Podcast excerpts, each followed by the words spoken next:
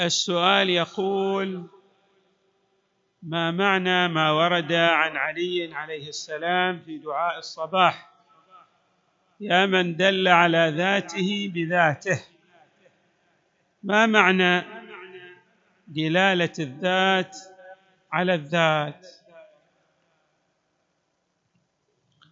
هذا السؤال ورد في عدة من أو هذا المعنى الذي ورد عن علي عليه السلام ورد في عدة من الروايات والأدعية.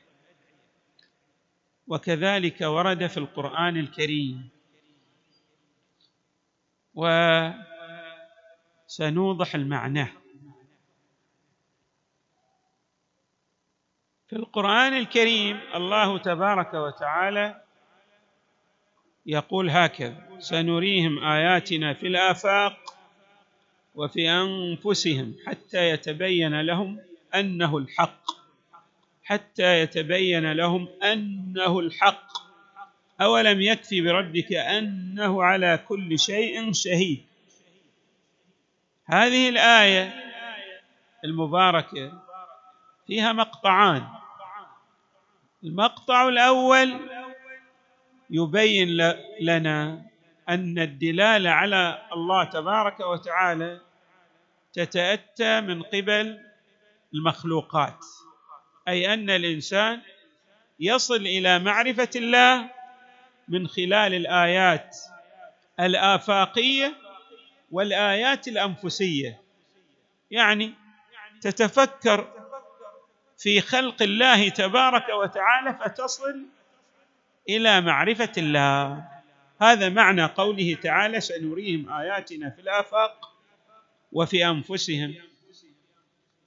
لكن في نهاية الآية قال الله تعالى أولم يكف بربك أنه على كل شيء شهيد؟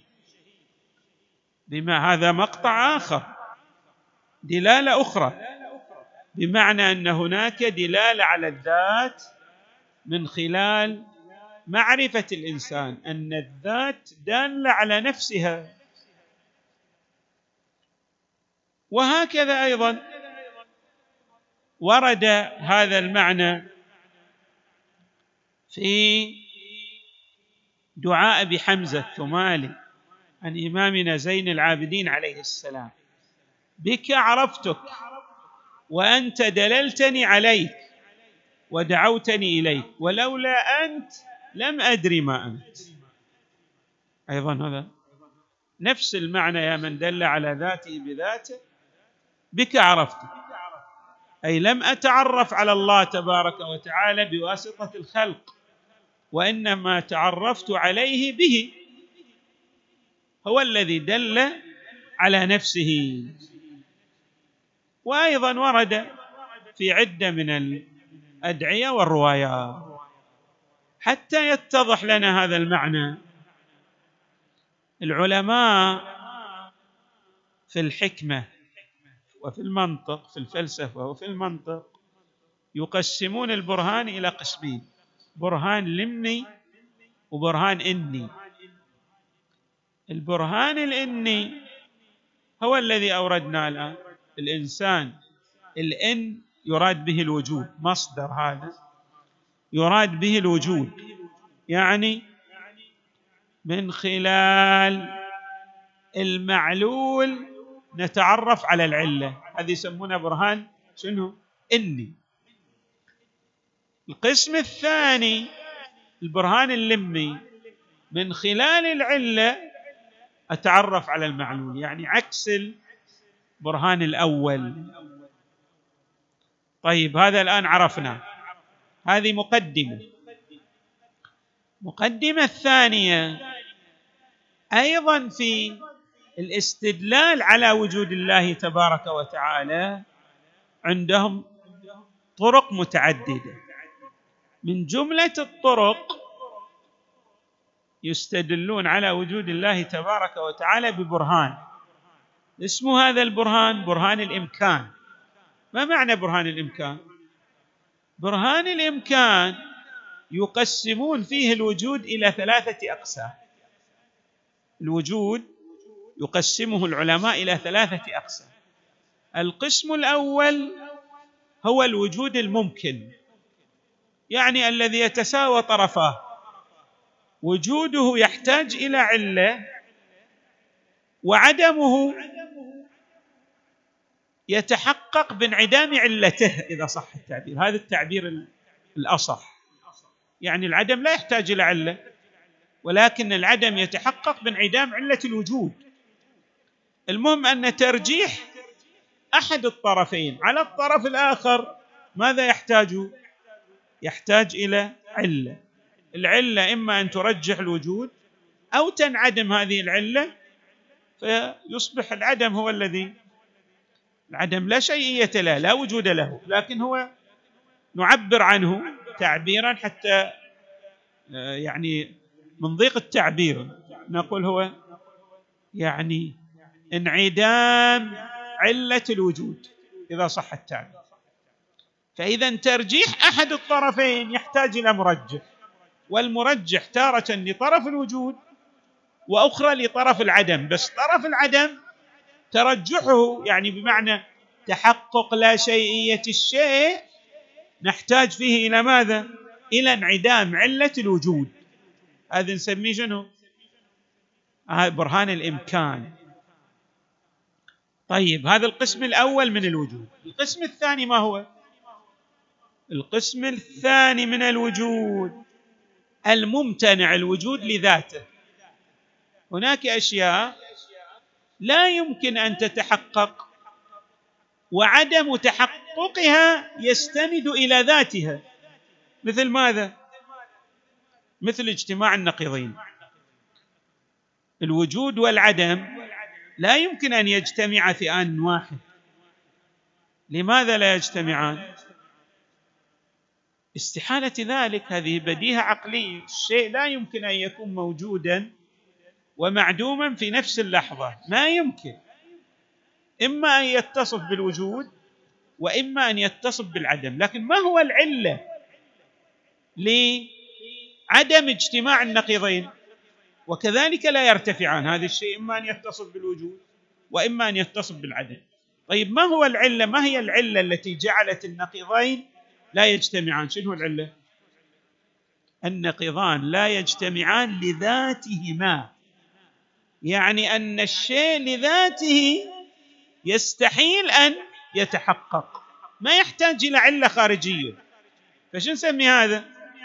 العلة ذاتية. يعني يستند هذا الامتناع إلى ذاتي النقيضين إلى ذات التناقض.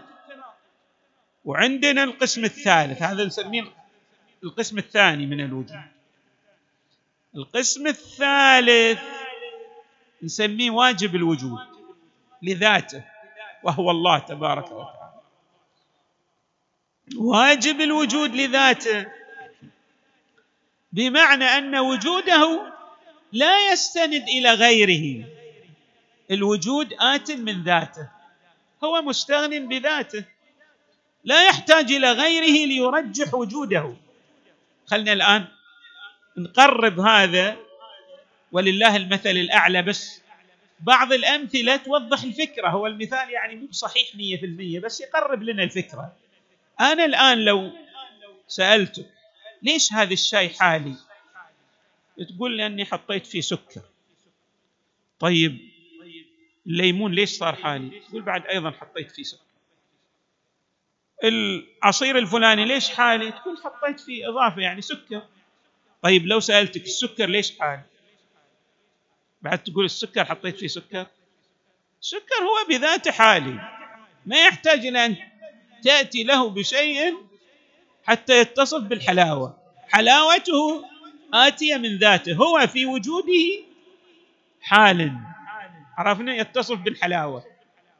طيب نجي إلى الممتنع الوجود اللي هو اجتماع النقيضين نقول هو في ذاته يستحيل أن يتصف بالوجود مثل السكر في اتصافه بالحلاوة ممتنع الوجود لذاته.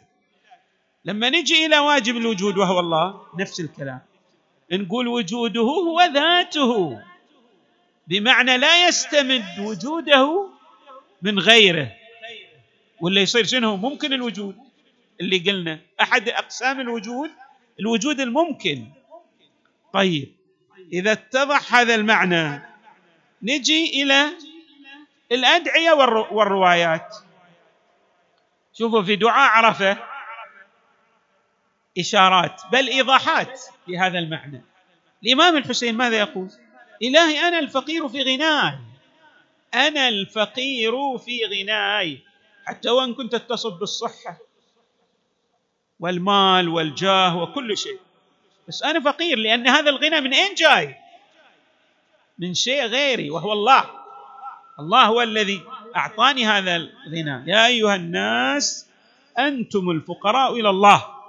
والله هو الغني الحميد. غناك لم يأتي من ذاتك. الغني الحميد المطلق الذي لم يستمد غناه من غيره هو الواحد الأحد الفرد الصمد الحي القيوم هو الله تبارك وتعالى. أنا الفقير في غناي. فكيف لا أكون فقيرا في فقري؟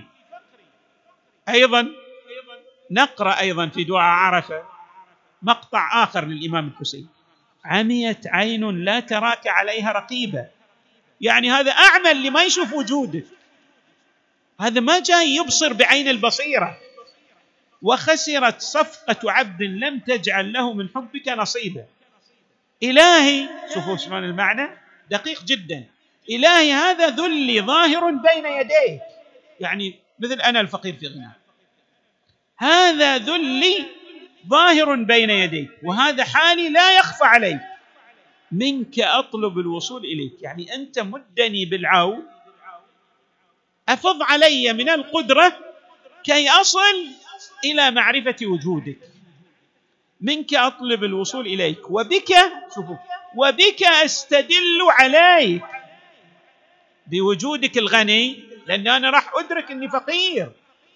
راح مجرد أدرك وهذا معنى من عرف نفسه أو من عرف نفسه فقد عرف ربه. إذا هو عرف أنه فقير راح يعلم بوجود ماذا؟ وجود آخر يغاير له يمده بالغنى يعطيه يفيض عليه. وهذا حالي لا يخفى الإمام الحسين عليه السلام. هذا ذلي ظاهر بين يديك. وهذا حالي لا يخفى عليك. منك أطلب الوصول وبك أستدل عليك وبك أستدل عليك.